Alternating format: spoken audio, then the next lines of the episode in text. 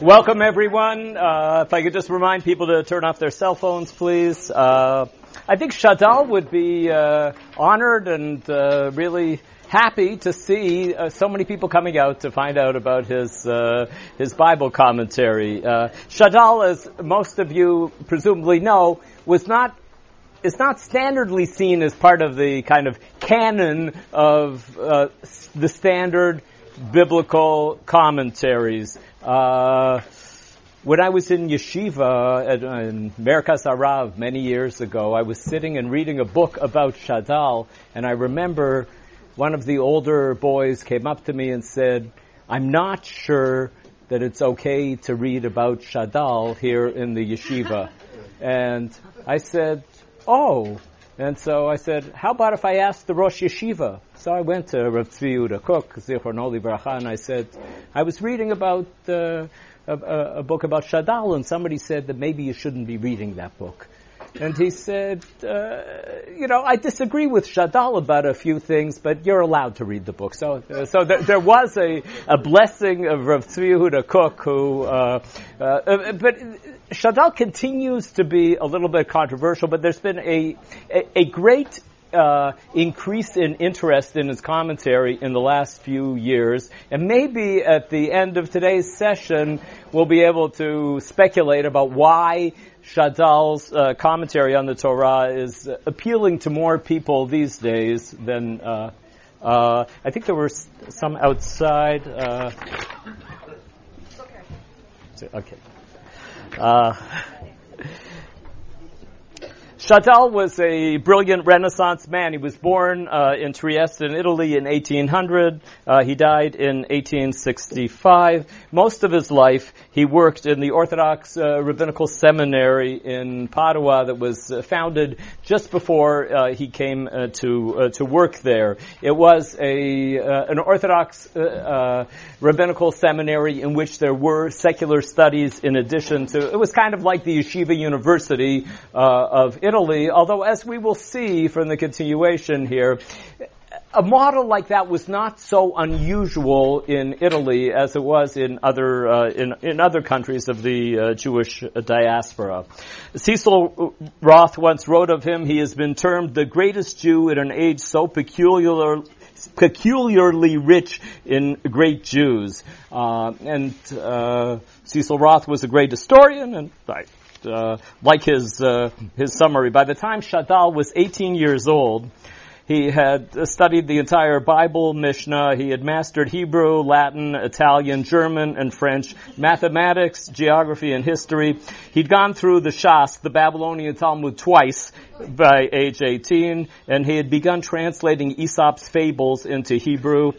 Uh, in Italian, he had published a volume of poetry and a book about Hebrew grammar. Again, this is before he turned 18 years old.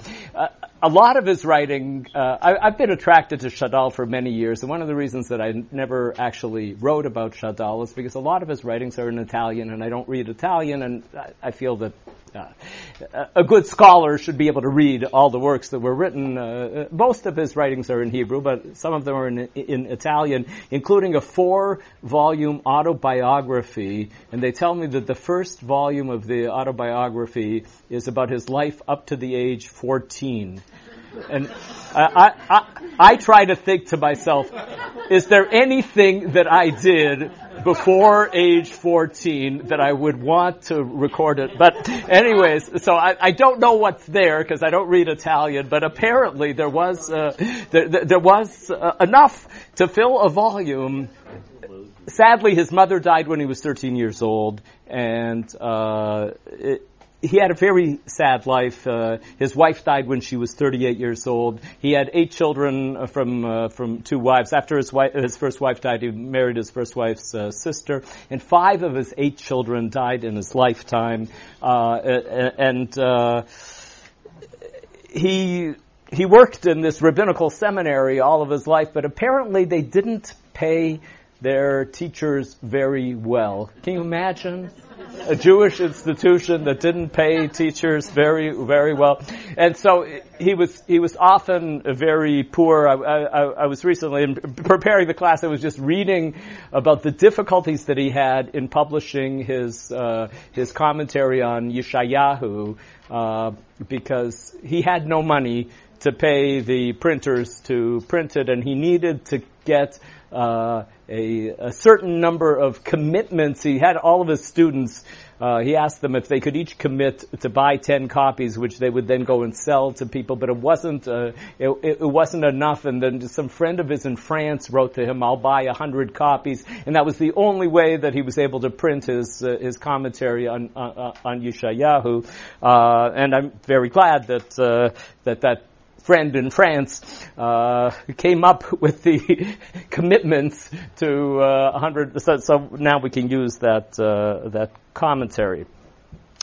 He was a very modern man with a lot of, with I said as before, I said a very wide secular education, and, uh, aside from his very deep uh, Jewish education, he was a strong opponent of Reform Judaism. Although like many of the opponents of, uh, of uh, Reform Judaism in the 19th century, he was friendly with people like Abraham Geiger, and uh, Rabbi Shimshon Raphael Hirsch was also friendly with uh, with Abraham Geiger on a, a personal level, uh, even though that you know there, were, there there are letters that are exchanged between these two Orthodox rabbis and Geiger that are on on the friendly level, although on, on in their uh, in their writings you can see that they are very much against uh, against the reform of Judaism, although we'll see a text that, uh, that talks about that also.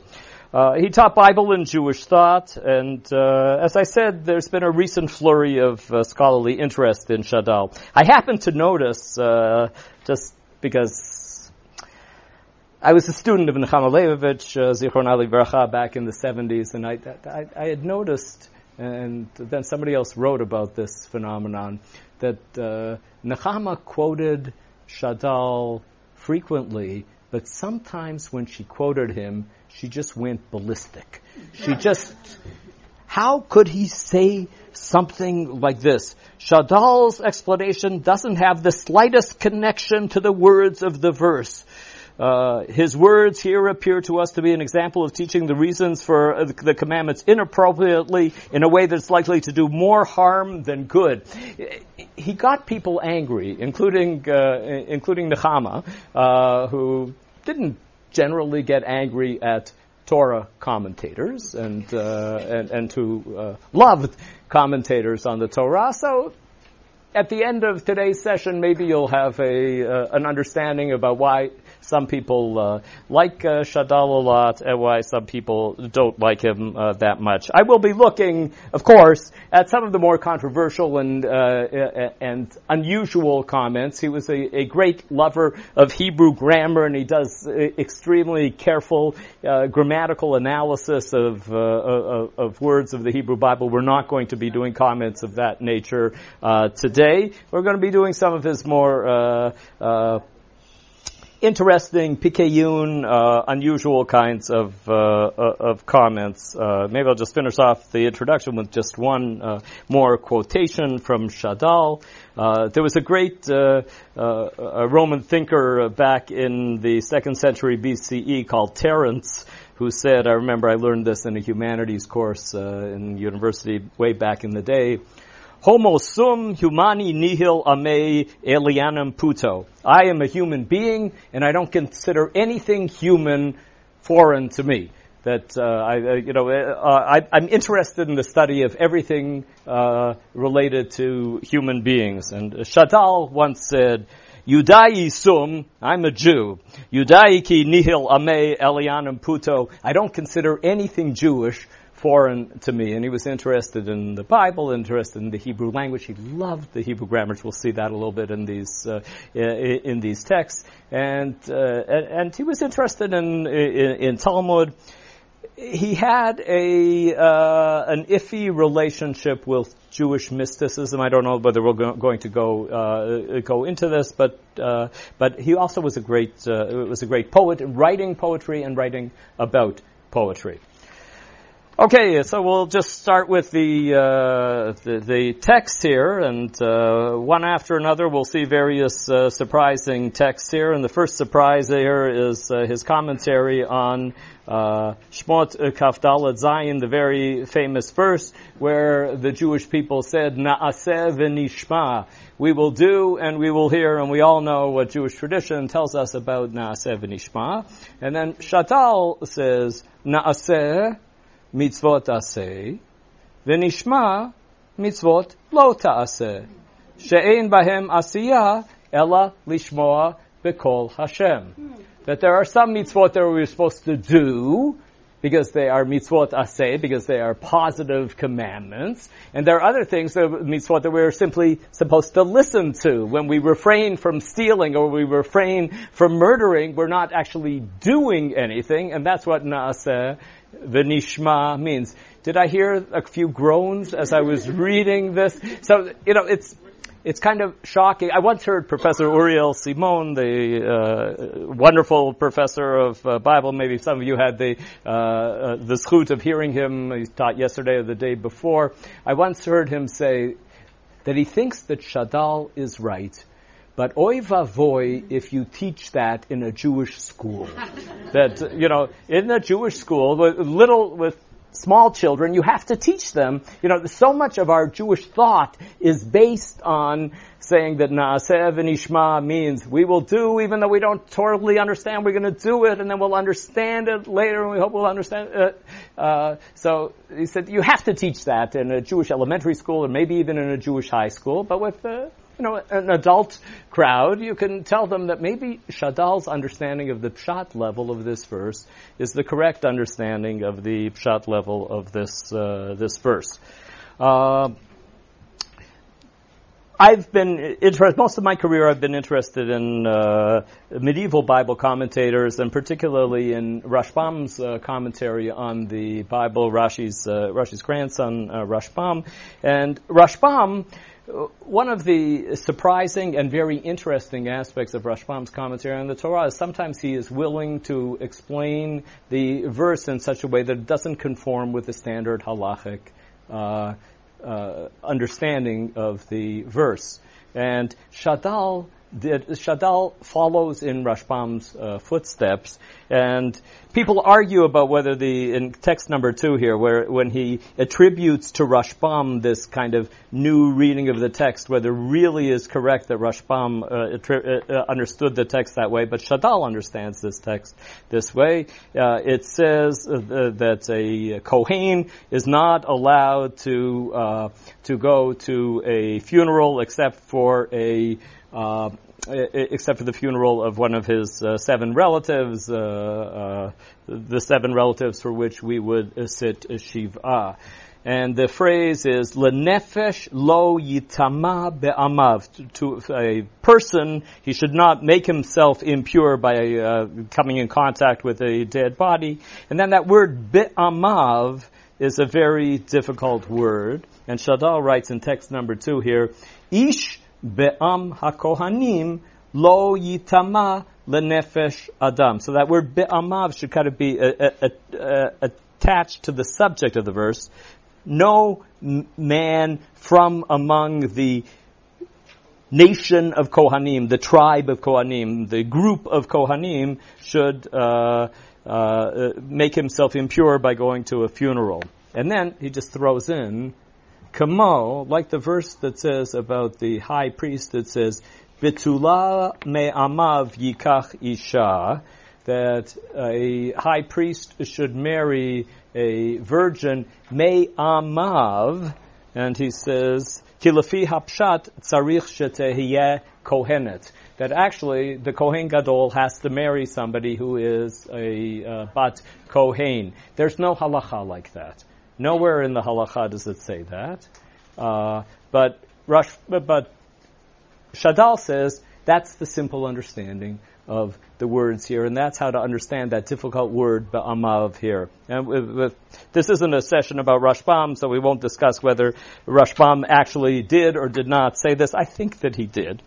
Uh, I, you know, I, I want to go run through a bunch of texts quickly to so you try to get a little bit of a feeling of uh, the some of the surprising things that uh, that Shadal does with the biblical text. Maybe let's open our Tanachim and look at the verse for the next one. This is in Shmot Kaf Aleph Lamed Daled twenty one uh, thirty four. Start in uh, in verse thirty three. Shmot Mishpatim. Ki yiftach ish bor o ki yichre ish bor v'lo yichasenu v'nafal sham ashor o chamor.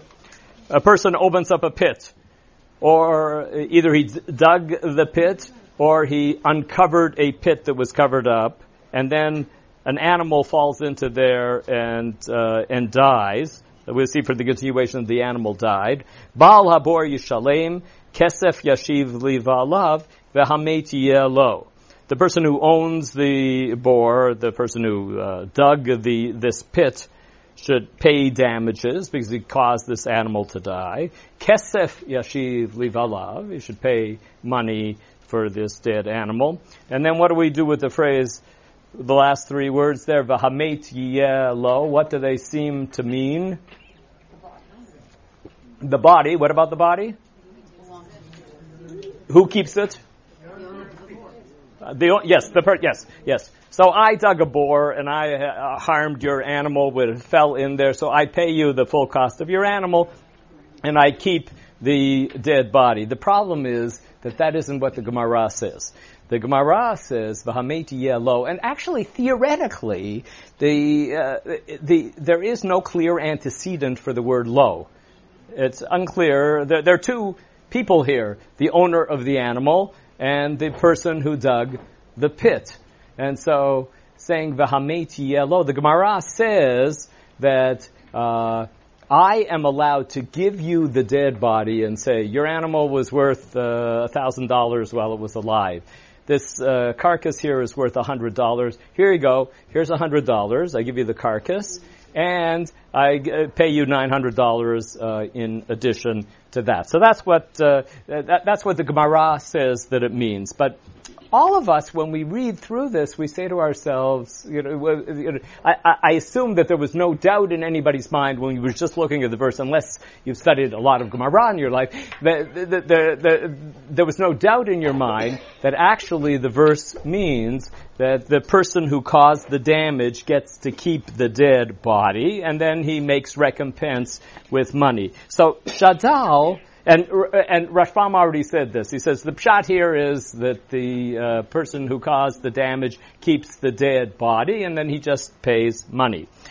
Uh, so Shadal writes here. Since he paid, he paid the full cost of the animal. He paid the thousand dollars, and so he gets to keep the carcass and do whatever he wants. And then he says, "Verazal," but our rabbis in the Gemara hekelu al hamazik. ואמרו שאינו חייב לשלם לו כסף ממש ויכול לשלם לו בכל דבר ואפילו סובין ולפיכך מניח לו הנבלה ומשלם לו בכל מה שהחי שווה יותר מן הנבלה. So the rabbis actually, the rabbis are not, according to Shadal in this case, they are not interpreters of the text, but they are legislators. The rabbis legislated, they said, this is a very strict law. We'd like to make it easier for somebody who causes damages to actually fulfill his responsibility of paying for the damages that he caused. And so we're going to make a rule that says that you can pay with, when I was a kid, they used to say that you could pay things with postage stamps if you want, uh, you know, that, that, you know, that you didn't have to pay with, uh, money, but you could pay with anything you wanted, including you could pay it, partial payment by giving the carcass back. So, so Shadal says, I don't want to say that that's an interpretation of the verse. I want to say that that is rabbinic legislation. And Shadal uses this principle frequently to try to solve the tension that we often feel between what the rabbis say and what we think the verse means. Shadal had read extremely widely in biblical criticism. He was an opponent of biblical criticism. but he asked some of the same kinds of questions that modern people ask when they read the Bible and they read the old Jewish interpretations and sometimes feel that tension between what the Bible seems to be saying on the Pshat level and what we learn from Chazal. Uh, Shadal makes up another fascinating interpretation of a text. Let's take a look at that text too. Uh, Shmot Kaf Beit Kaf Hey. 22, 25. Im chavol tachbol salmat reyecha adbo hashemesh tishivenu lo. If you take your neighbor's garment and pledge, you must return it to him before the sun sets. Ki hi ksuto levada, hi simlato leoro bame yishkav, v'haya ki yitzak elai, v'shamati ki chanun ani. It's his only clothing, the sole covering for his skin. In what else shall he sleep? Therefore, if he cries out to me, I will pay heed, for I am compassionate. So, the understanding here is that there's a poor person who's so poor that the only thing that he can give for collateral when he can't repay, repay the debt that he owes is his pajamas.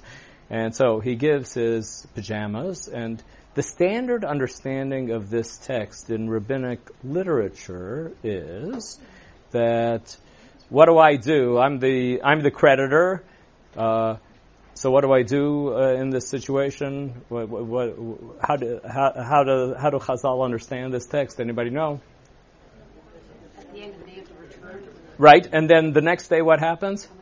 Yes, in the morning I come and I take it, and then the next evening I return it, and then in the morning I come and I take it, and then the next day I return it.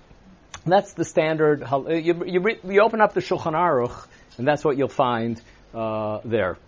Shadal thinks that that might not be what the verse actually means on the pshat level. Hine hizkira katuv. I'm reading text number four. The verse mentioned uh, hine, sorry, hine lo hizkira katuv sheachzor v'itlena baboker. The text never said that he would come back the next morning and take away the pajamas again. It just says that you can take them and then you give it back when evening comes so that he'll have something to wear when he goes to sleep. לא הזכירה כתוב שיחזור וידלנה בבוקר, ונראה לפי הפשט כי אחר שהוא עני כל כך שאין לו ליתן במשכון רק uh, סלמתו, התירה התורה לקחת ממנו סלמתו ליום אחד, באופן שיצטרך להתבזות ולצאת בלא שמלה או להיות כלוא בבית, ואם בכל זאת לא ישלם, האמינתו התורה שאין ידו משגת לשלם, וחייבה את הנושה להשיב לו שלמתו ולהרפות ידיו ממנו. So the Torah, actually, this is a fascinating new understanding of the text that says that the creditor is allowed to take that garment only once. And the assumption is that that's the only article of clothing that this person has. And then he's going to have to either go out naked or wrapped in a sheet or something, some, uh, something like this, and uh, or stay in his home all day long. And if that didn't work to get him to return the debt, that means that he doesn't have the money to return the debt. And so you're allowed to do this once, says Shadal. That's what the Torah is actually saying. You're allowed to do it once. And after one day, if he still hasn't returned, if he hasn't repaid the debt, then you believe him when he says that he doesn't have enough money to do this, and you give the garment back to him. So where did the halacha come? So Shadal knows that that's not what the halacha says. So he says, "V'razal amru Memashkenim ksud yom balayla laila bayom. So the, the, the, rabbi said that you you can take it as mashkon if it's uh, if it's his pajamas you can take it all day long, and if it's uh, and if it's his day clothes you can take it all night long, and you, you can keep giving it back. Umachzirim ksud yom bayom laila balayla, and day clothes are returned to him to use during the day, and night clothes are uh, returned at night. How did that happen? Hekelu al hamalveh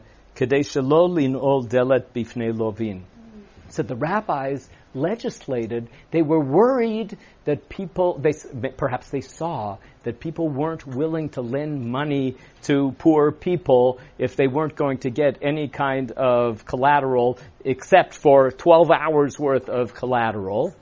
And so they, as legislators, in other words, he's defending what Chazal did as a reasonable halacha, a reasonable Jewish approach to this problem. We want poor people to be able to borrow money.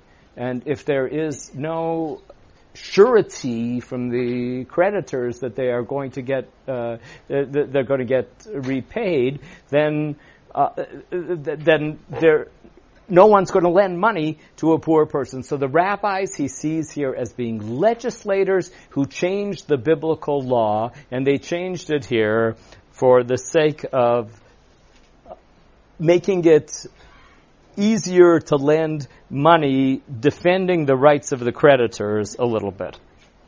Okay. Uh,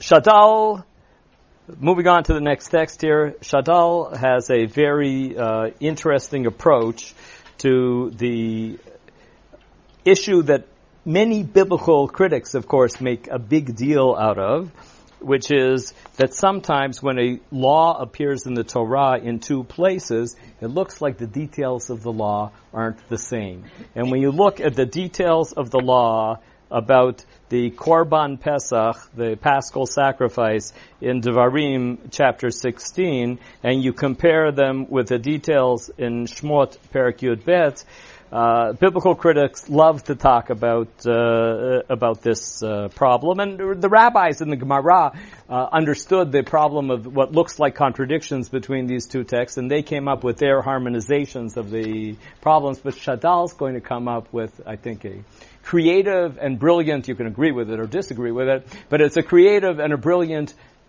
another creative and brilliant way of solving what seems to be the the uh, what seem to be contradictions between these two texts. So.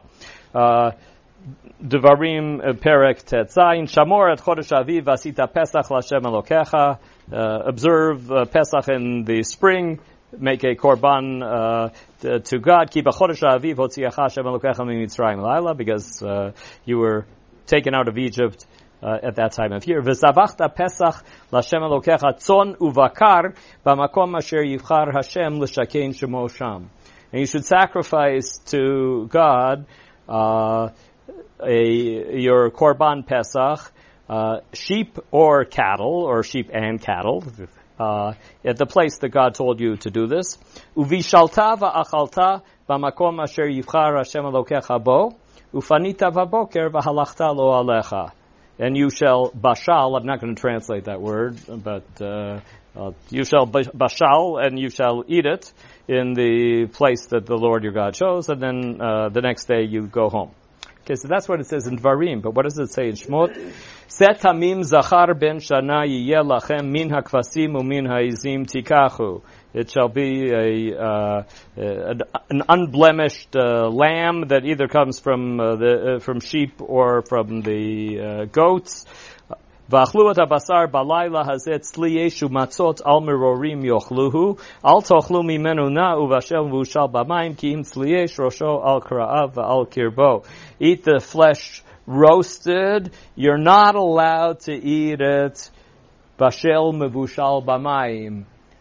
cooked, boiled. It has to be roasted. So, there appear to be two very serious problems when you compare these two texts with each other. One, that the text in Shmot says that the animal has to be from the uh, sheep or from the goats, while in Devarim, uh, it, it, says that the animal, it seems to be saying, Tzon uvakar, uh, from uh, from the flock or from the cattle. In other words, that a uh, a cow uh, or a bull uh, would be allowed. And the other problem is that Shmot says you're not allowed to eat it mivushal. You're not allowed to eat it when it's been cooked. And Devarim says uvishalta ve'achalta, and you shall bashal it. So there are standard harmonizations that are suggested by the Gemara, and that, that bashal we all know from from our Hebrew that bashal can mean to boil something, but it can also be a general word for cooking. That the person who's in charge of the bishul in the in in the household might not necessarily be boiling something. Uh, he or she might be frying or uh, or roasting or whatever, and we still can refer to that. So bashal can have two different meanings to it. It can refer to so maybe in, in Shmot it's talking about bashal in the terms of uh, of uh, uh, of boiling, and in Devarim it's using bashal in, the, in, in its wider sense of cooking. And so that's and and the other uh, harmonization is that the Gemara says that when it says tzon uvakar, it's referring both to the Korban Pesach and to the Korban Chagiga. There was a further Korban that was brought on Pesach, which was the Korban Chagiga. So there is no contradiction here. So that's the standard harmonization. Shadal thinks he came up with a better harmonization. Uh, tzon uvakar. This is at the bottom of page one. Lafi hapshat. Pesach Mitzrayim lo haya ela min hatzon velo haya ne'echal ela tzali. The rules in Shmot, chapter 12, are for that Pesach of that first time when Am Yisrael celebrated Pesach while we were still in Egypt, and this was a specific rule for that evening that it had to be roasted and that it had to be uh, a sheep or a goat. Hakol ba'avur chipazon, and all because the principle in chapter 12 of Shmot is that the Korban Pesach had to be done quickly. And uh, so roasting is the fastest way of preparing meat, and a uh, a big animal like a cow or a bull takes an awful long time to roast the entire animal, and so that's why a smaller animal was chosen and why roasting was chosen. Upesach dorot but the Torah said that Korban Pesach in further generations, Hayatzon Obakar, it could have been, according to the legislation in Sefer Dvarim, it could have been a sheep or it could have been a bull. And it was permitted to, uh, to boil this animal because there wasn't a principle. We all know our, in our seders we uh, generally do not have this principle of chipazon that we have to finish the seder quickly. That's a, that was a, Pesach Mitzrayim. There was a principle of uh, of, of chipazon. Uh, okay, that solves the uh, that solves the contradiction between the verses. But what about the halacha? The halacha does not say what Shadal said, and so Shadal says ואף על פי כן נהגו קדמוננו להוסיף זכר ליציאת מצרים ולהביא מן הצאן בלבד ולעשותו צלי זכר לפסח מצרים. The Jewish people voted uh, with their own actions. That even though the Torah, Sefer Dvarim, allowed them to bring uh, another animal, allowed them to bring a cow or a bull if they were interested, they said, we want to do it in the old-fashioned way. We want so, and we we remember we want to remember Pesach Mitzrayim, and that's uh, uh, and so that's why the halacha is the way that it is. Um, Shadal realizes that very often he portrayed the rabbis as being legislators, and one point in his uh, commentary he uh, text number six here.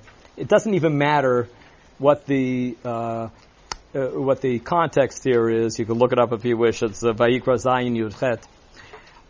He writes, Acharei kama shanim shayiti matmiya al razal. For many years now, I've been wondering about the rabbis. Lama, why, kedivrei Rashbam, as Rashbam once uh, asked, akru hakatuva ze pshuto. Why did the rabbis interpret this verse in a way that doesn't seem to go along with the simple understanding of the verse? Hayom Purim Taf Reish Zayin. Today Purim 1847. You see what he's doing on Purim. He's uh, sitting there studying Vayikra and trying to figure out uh, why the rabbis came up with a different interpretation of the verse in Vayikra than the Pshat uh, would seem to suggest. Sachiti lahavin mara'u al kacha. Uh, Mara'u is a phrase from Megillat Esther that he just throws in there. So, so today I finally understood. Whenever the rabbis offer an interpretation that doesn't seem to be the interpretation of the pshat, Shena davar dat. I'm not talking about when there's a dispute between two rabbis and one rabbi comes up, uh, but uh, avalhu davar muskam.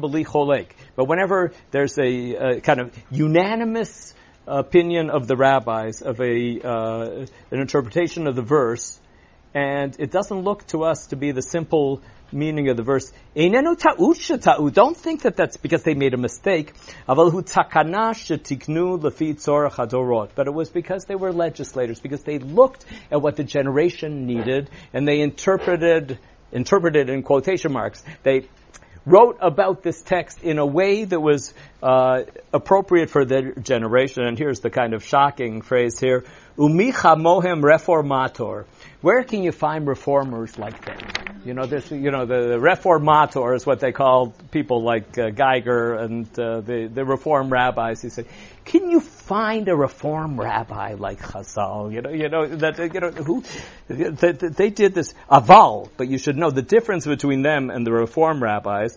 Aval tachanoteim hayu bechokhma amuka ubiyirat Hashem va'ahavat ha'adam. But whenever they made up legislation, it was because they had great wisdom they had deep fear of God, and they loved human beings.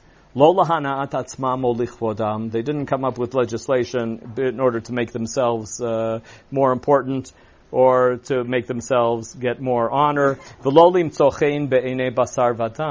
and not in, and also not in order to just uh, make a, a, nice impression on, on people. That's what he's saying that the Reform rabbis are doing. And Chazal, he said, legislated, but they legislated with Yirat Hashem, with the fear of God, and with uh, love of the Jewish uh, people.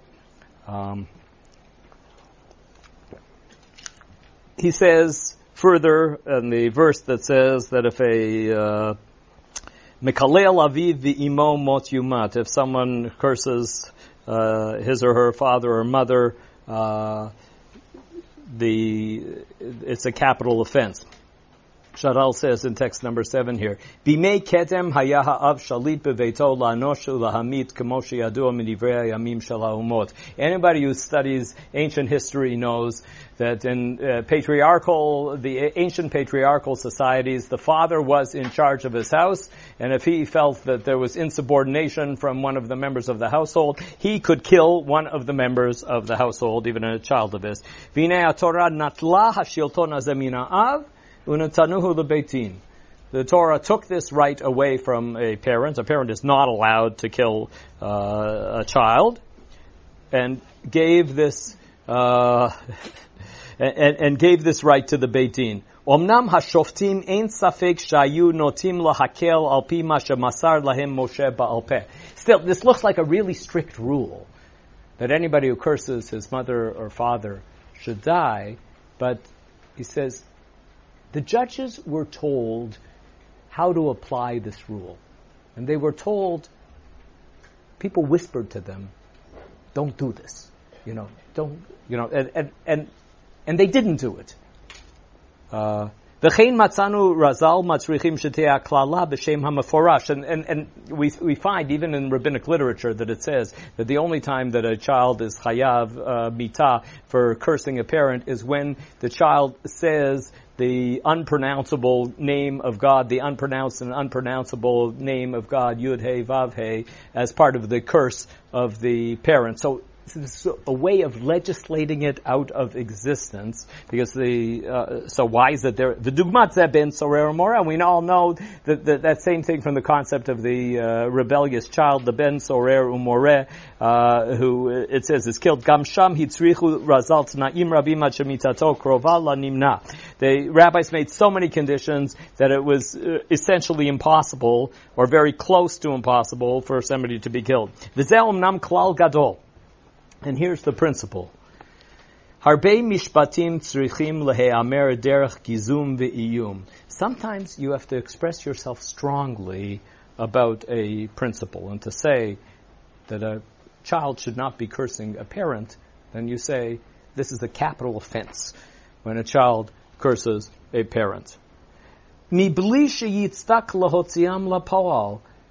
that doesn't mean that actually using that punishment would be the right thing to do. Ella bitznaim she'en metziotam krova, except in very unusual circumstances would these be applied. Udvarim elu tzarich sheyunim sarim lashoftim beseter, and you have to tell the judges about this quietly, because otherwise the rhetorical effect of the law is lost. And that's why the Torah uh, constantly tells us to uh, listen to the judges who are uh, in every generation.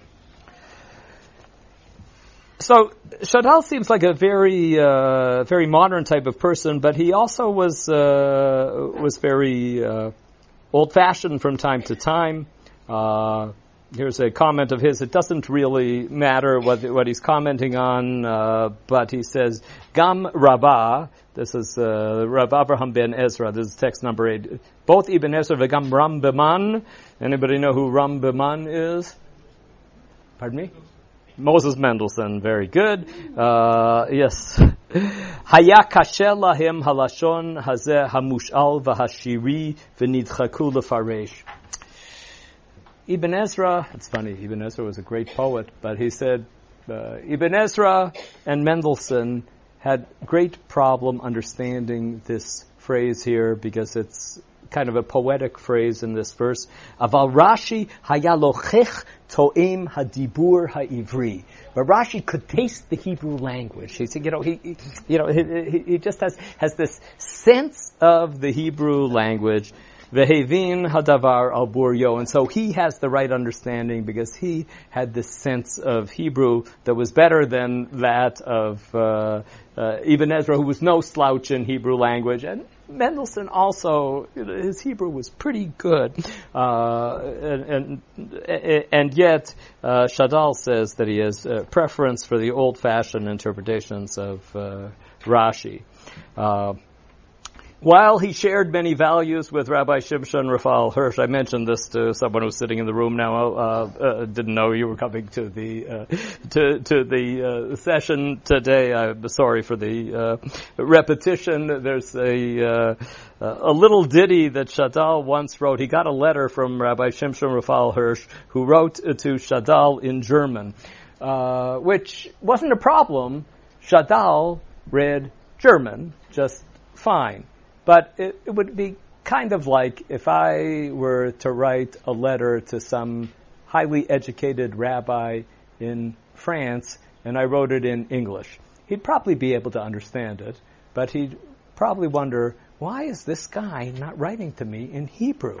And, and so, uh, when Shadal got this uh, letter from Rabbi Shimshon Raphael Hirsch, he wrote this little ditty uh, making fun of uh, Rav Shimshon Raphael Hirsch. Mahayalo lebali grot safon. What, ha- what what got into this guy uh, who wrote this book uh, Igrot Safon? Uh, we call it 19 letters in English.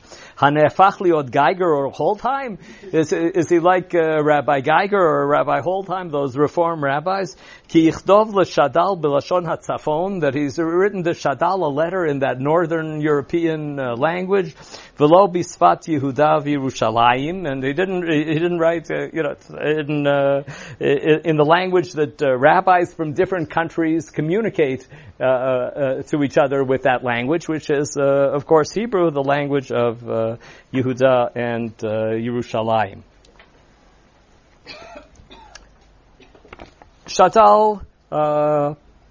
so I think until now I've dealt mostly with what I would call his, uh, except for this last uh, ditty here, I would, uh, I've dealt with his uh, uh, exegetical methodology, his method as a commentator on the Bible. But I wanted to spend the rest of the time talking about uh, his worldview, which also is a worldview that I think is, I find, speaks to me in the 21st century uh, in in a very uh, very nice way.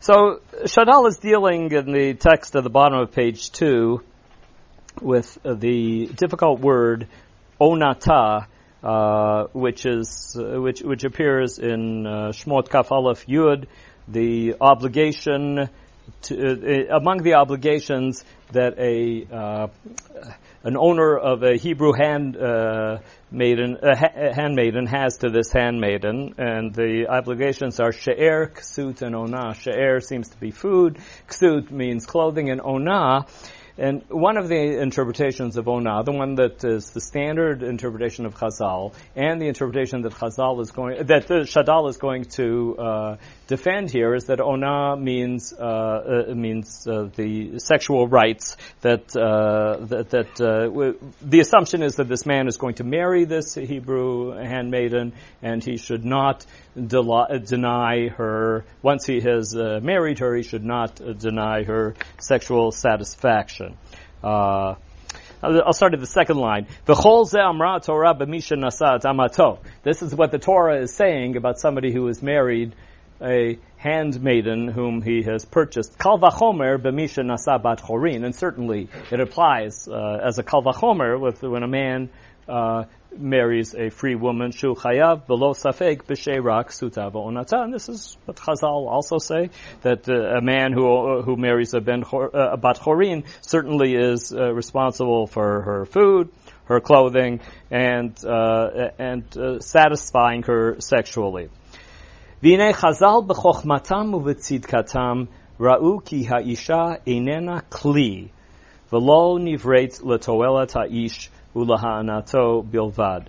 The rabbis understood with their wisdom that a woman isn't just a vessel that's there that was created to make men happy, to serve men and to make them happy. When he uses this language of saying that she is a nena kli, he knows very well that that phrase appears in Chazal, in the Gemara, in uh, in Sanhedrin. Uh, it, it, appears. Uh, Ein ha'isha, I wrote it down here on one of my many pieces of paper here. Ein ha'isha koretet brit ela lamisha osa ota kli. That uh, uh in a in, in, a discussion of the relationship between uh, uh, a first husband and a first wife, that there's a special bond between a woman and the man who first made her into a vessel. So, so, so, so Shadal says the woman is not a vessel. Aval ish v'ishno shnei shutafim. A man and his wife are two partners. Hitchabru birtzonam la'azor ba'ava ve'achva. They came together of their own free will to help each other with love and with fraternity. And the, it's not just the rabbi said that a man is not allowed to deny his wife's sexuality. They even, the rabbis even worried about little details. That a, a, man should not say, I don't care about the enjoyment that my wife gets out of this. The, the uh, rabbis say that a man who says, I'm not taking my clothes off, uh, for the sexual act. I'm keeping my clothes on. So there's an understanding that a woman does not find that attractive, that the man uh, is just keeping his clothes on while the sexual act is going on, and they said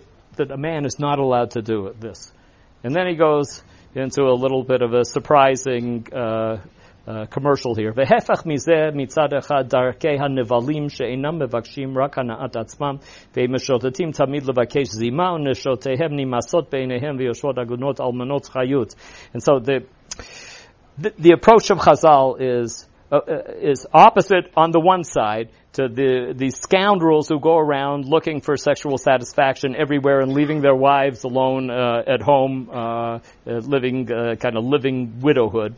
V'hefach mizeh mitzad and the other thing that the rabbis are against, the other opposite pole that the rabbis are against, darkei hamitchakmim asher haisha hi lahem keshivcha leshartam uchasam lishmirat uh, briutam.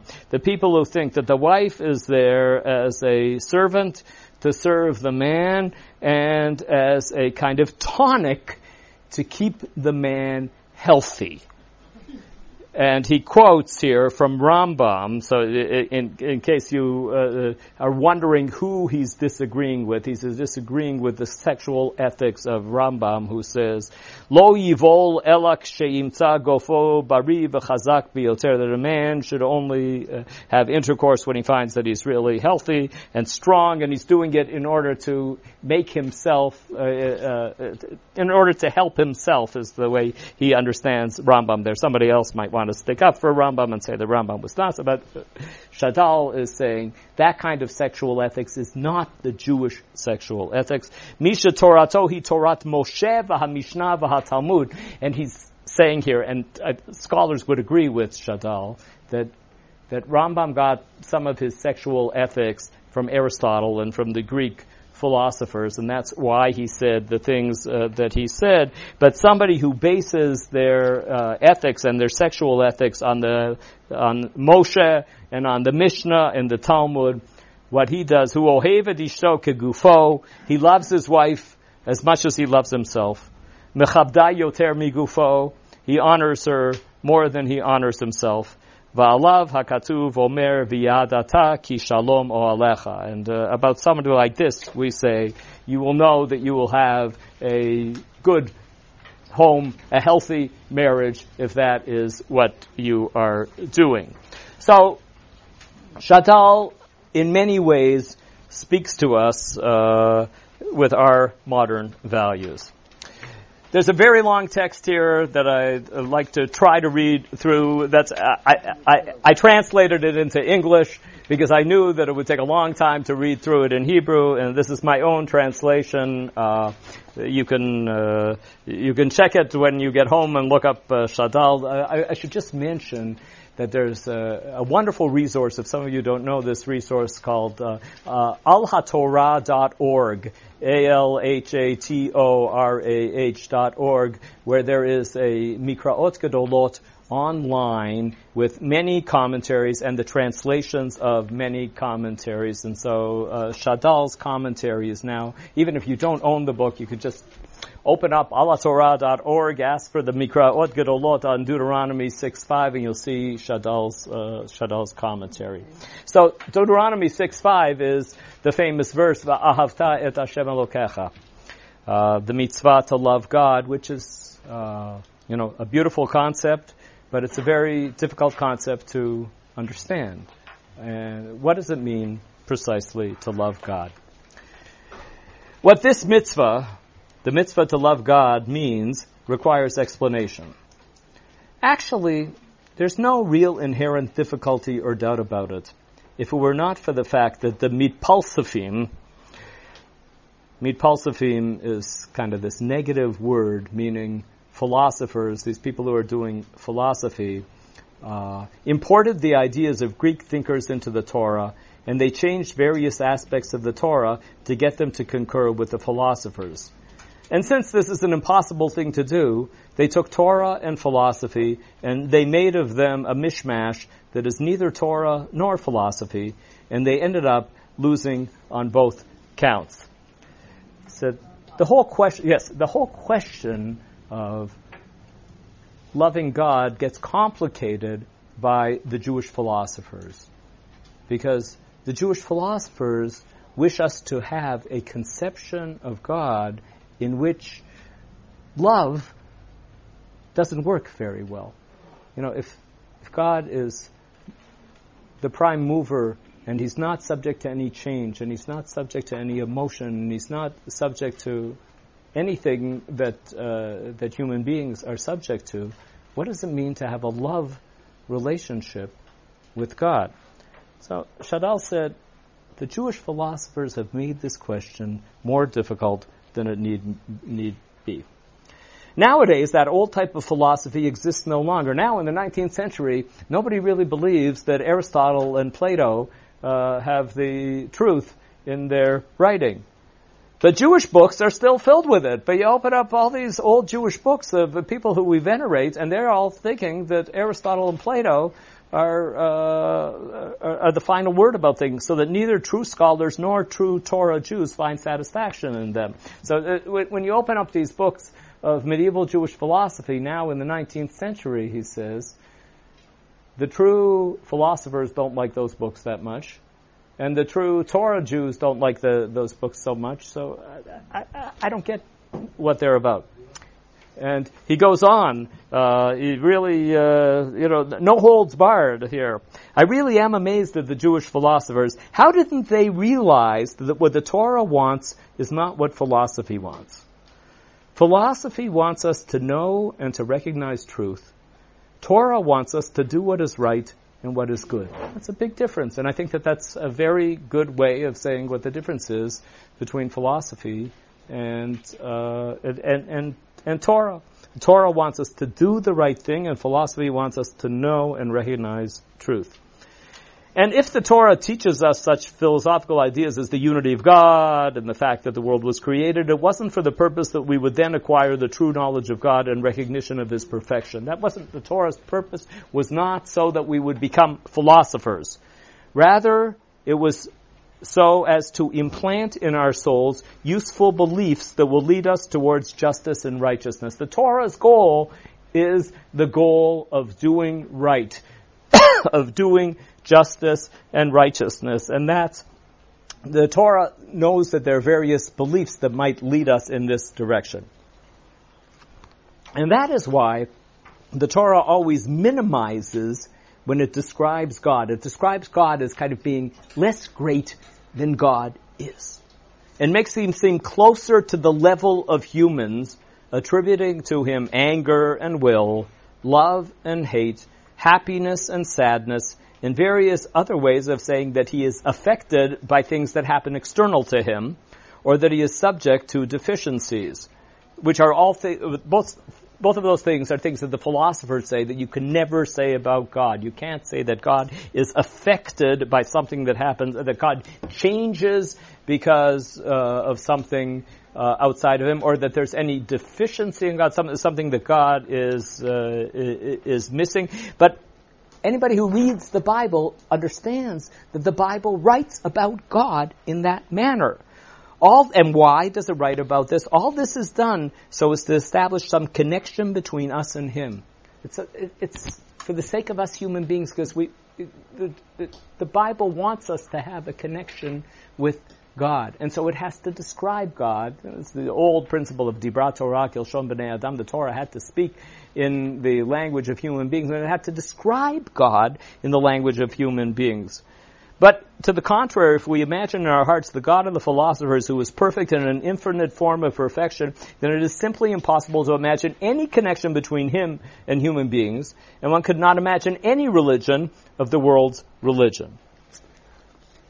What purpose can there be for prayer if God is not subject to being affected? What purpose is there for tshuva if God's will is not subject to change? So, when creating a religion, was necessary to describe God in this language. And if you say to me, if you are right that Torah and philosophy are mutually exclusive, then that means that one of them is a lie. That means you are neither either an opponent of Torah, no, sorry, uh, an opponent of Torah or an opponent of philosophy. Know that neither of these is the case. I deny this. You don't have to make a choice between Torah and philosophy. I see human beings composed of two opposing forces, reason and inner feelings. It is impossible to glorify the one and reject the other. You can't say, I'm all reason or I'm just feelings. Uh, and, and we know people who are overly into reason, and we know people who are all overly into feel. Well, that's the way I feel, and that's the end of the discussion because that's the way they feel, and that's the only thing that to, to talk about. There's no reason after that. It's impossible to glorify the one and reject the other. For people, whether they like it or not, are under the control of both of these forces, and that is why the true Torah and the true philosophy. What's the true philosophy? The one that isn't written in one book but is found scattered in many books, mixed in with all sorts of errors and inaccuracies. Both of them are really the words of the living God. They're both true, on different understandings of truth. Both of them are appropriate to the nature of human beings. Both of them are true according to different understandings of truth. Now I shall return to discuss the love of God. After this introduction that says, don't get stuck with those philosophers, but just be willing to accept the idea of God being someone with whom you can establish a relationship. I say that since the divine Torah saw fit to speak in human language and to describe God as subject to change and as susceptible to anger and to will, to love and to hate, it therefore is appropriate to describe people also as loving God or hating Him. So, the way the Torah felt that it was okay to talk about God loving something or hating something, so it's appropriate for the Torah to talk about us loving God or, God forbid, hating God. For the person who always bears God in mind and is always considering how to do what he wants and how to observe his laws and regulations, such a person would be called a lover of God.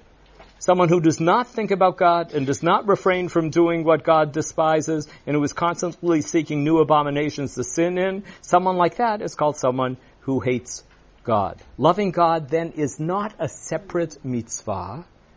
It includes all the mitzvot. You know, if you're giving marital counseling to somebody, you can't say to them, love your spouse. You can say to them, like, try to be nice to your spouse. Try to think about your spouse. Try to do things that'll make your spouse uh, uh, uh, uh happy. Uh, and that, that's what it means. It, when the Torah tells us to love God, what it means is that we're supposed to do the things that God wants us to do.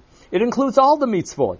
It doesn't make sense to command people to love God, just like you can't say, love that person over there. You should love your father. What if the person doesn't love the father? Uh, uh, there's a command to honor a father, but there's a, how, how can you, the same is true of loving your neighbor or loving the stranger. All that it means is that we should take steps to do what will be beneficial to them, and we should refrain from doing that which will hurt them or anger them. That that's what the love that the Torah is speaking about when it talks about God, when it talks about a neighbor, and when it talks about the stranger. It's telling us to be nice to these people.